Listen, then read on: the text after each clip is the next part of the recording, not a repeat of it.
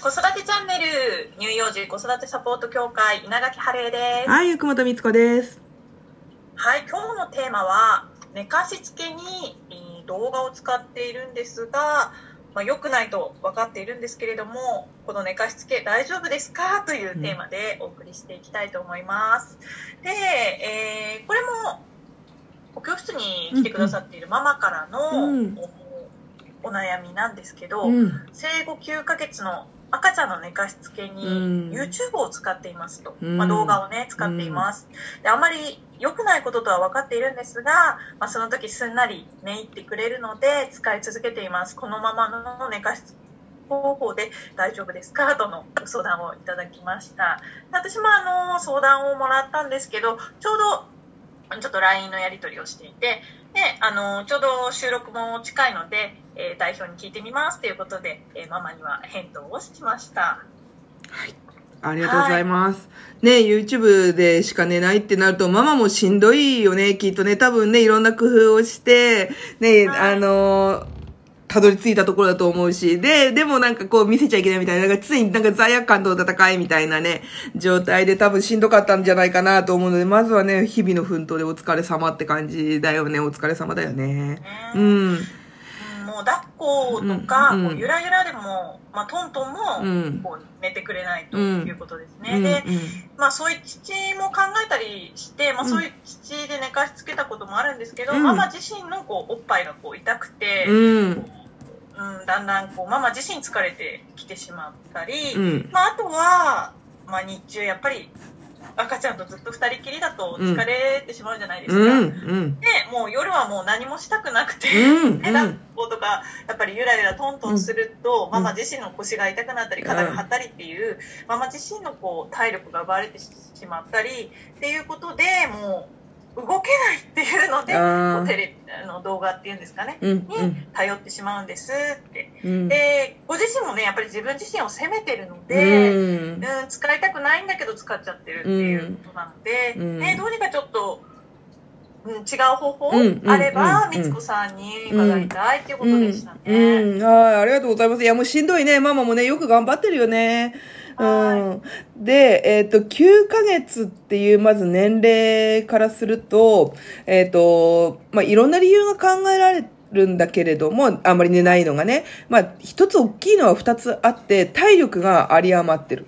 うん、っていうパターンと、あとは、ごめんなさい、三つだね。あとはね、あの、前回の収録のどこか、え何か、あ、違うな、インスタライブかな？でもお話ししたんだけど、8ヶ月不安というのがあって、もう発達心理上のあれがあって、要するに8ヶ月不安で、なんていう、夜泣きが増えたりとかっていうこともあるから、まあ、それがまだあって、なかなか寝ないっていう可能性と、で、三つ目の可能性として、ママが疲れすぎてて気持ちがちょっと、なんていうのかな、しんどすぎて、はい。そう、なんていうのかな、ちょっとこう、いイライラじゃないけど、が溜まりすぎてて、それがやっぱ赤ちゃんに伝わっちゃうっていうことと、うんうん、考えられるかなと思っていて、で、まず体力が有り余ってることに関しては、もしかすると昼寝長いかもしれない。ううんん、そうですね。うん。ちょっと日中大変かもしれないんだけど、今より30分、さっき聞いたら3時間ぐらい寝る時もあるっていうふうに聞いて、はい3時間はね、多分9ヶ月だと長いので、もう2時間ぐらいで切り上げた方がいいね。それはもう自分、あの、うんママがこう途中で起こしてあげるっていうことですようんね。、うん、うん。はい。うん。あの、しんどいかもしれないけど、昼寝すぎてて、体力をどれだけなんていうの、そこまで頑張って遊んでても、その体力の消耗をリセットするぐらい寝ちゃってる可能性がはいあるので、そうすると夜寝れなくなっちゃうから、うん、はいちょっとそこを昼寝の時間の見直しっていうのと、あとは、その、昼寝、夕寝とか、なんちゅうのね、もしかするとその、夕方その昼寝の時間もしかすると遅いのかもしれないよね。ああ、うん。確かに。うん。あだから、ちょっと時間をできれば、ちょっと前倒しにする。っていうのだけでも、夜の寝つきはちょっと変わる可能性が大きい。はいうん。っていうのと、あとは夕方その、まあ午後、午後ね、寝て起きた後に、ちょっとこう、ね、春江さんの教室のママっていうことなので、春江さんの教室でやった触れ合い遊びとか、ちょっとマッサージとか、別にオイル使わなくてもいいので、その、やってみる。うん。はい。っていうのと、あおすすめかな。うん、で、体力面で言うとね、うん。はい。で、えっ、と、ママの気持ちが疲れてるとね、あとはね、その、なんていうの、子供にイライラがね、伝わって、こう、なんていうの、気が立っちゃうんだよね。で、これは私も後から本当に自分でも気づいたけど、うちの息子も本当に寝なかったの。びっくりするぐらい。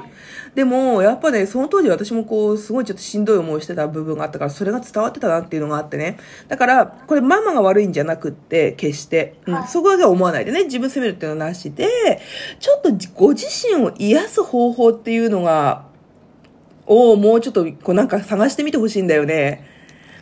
ううんん、何かこう、赤ちゃんをパパに預けて一人の時間を作るのかとか、うん、なんかご自身が好きな何かわかんないドラマとか映画とか、なんかね、アイドルなのかわかんないけど、なんかそういうものをちょっと見るのかとか、何かご自身の心が癒せるようなことっていうのをちょっと作るのと、子供と離れる時間をちょっと作ってみて、ママの心のね、ガソリンをちょっと、ガソリン補給エンジン、うん、ガソリン補給をね、してみてほしい。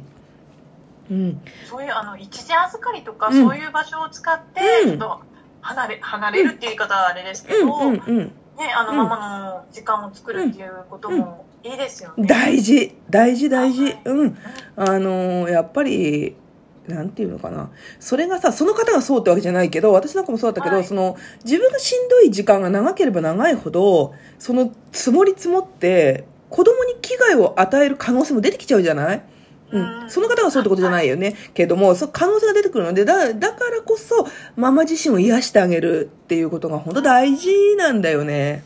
うはい。ん、だから。であのみつこさんがあの普段もねうん。言ってくださるように、本当そのママもうん。本当に責任感が強くて、あうん、ベビーマッサージ教室に来てくださるママって、うん。本当に真面目な方が多いんですよってあの、うん。みつこさんもね普段から言ってくださるんですけど、本当にこう赤ちゃんのために何かできないだろうかとか、うん、ね、自分よりもこううん。赤ちゃんを大事に、うん。ねえーしていくママが多いので、うん。まあ普段みつこさんもおっしゃってくださるように、うん。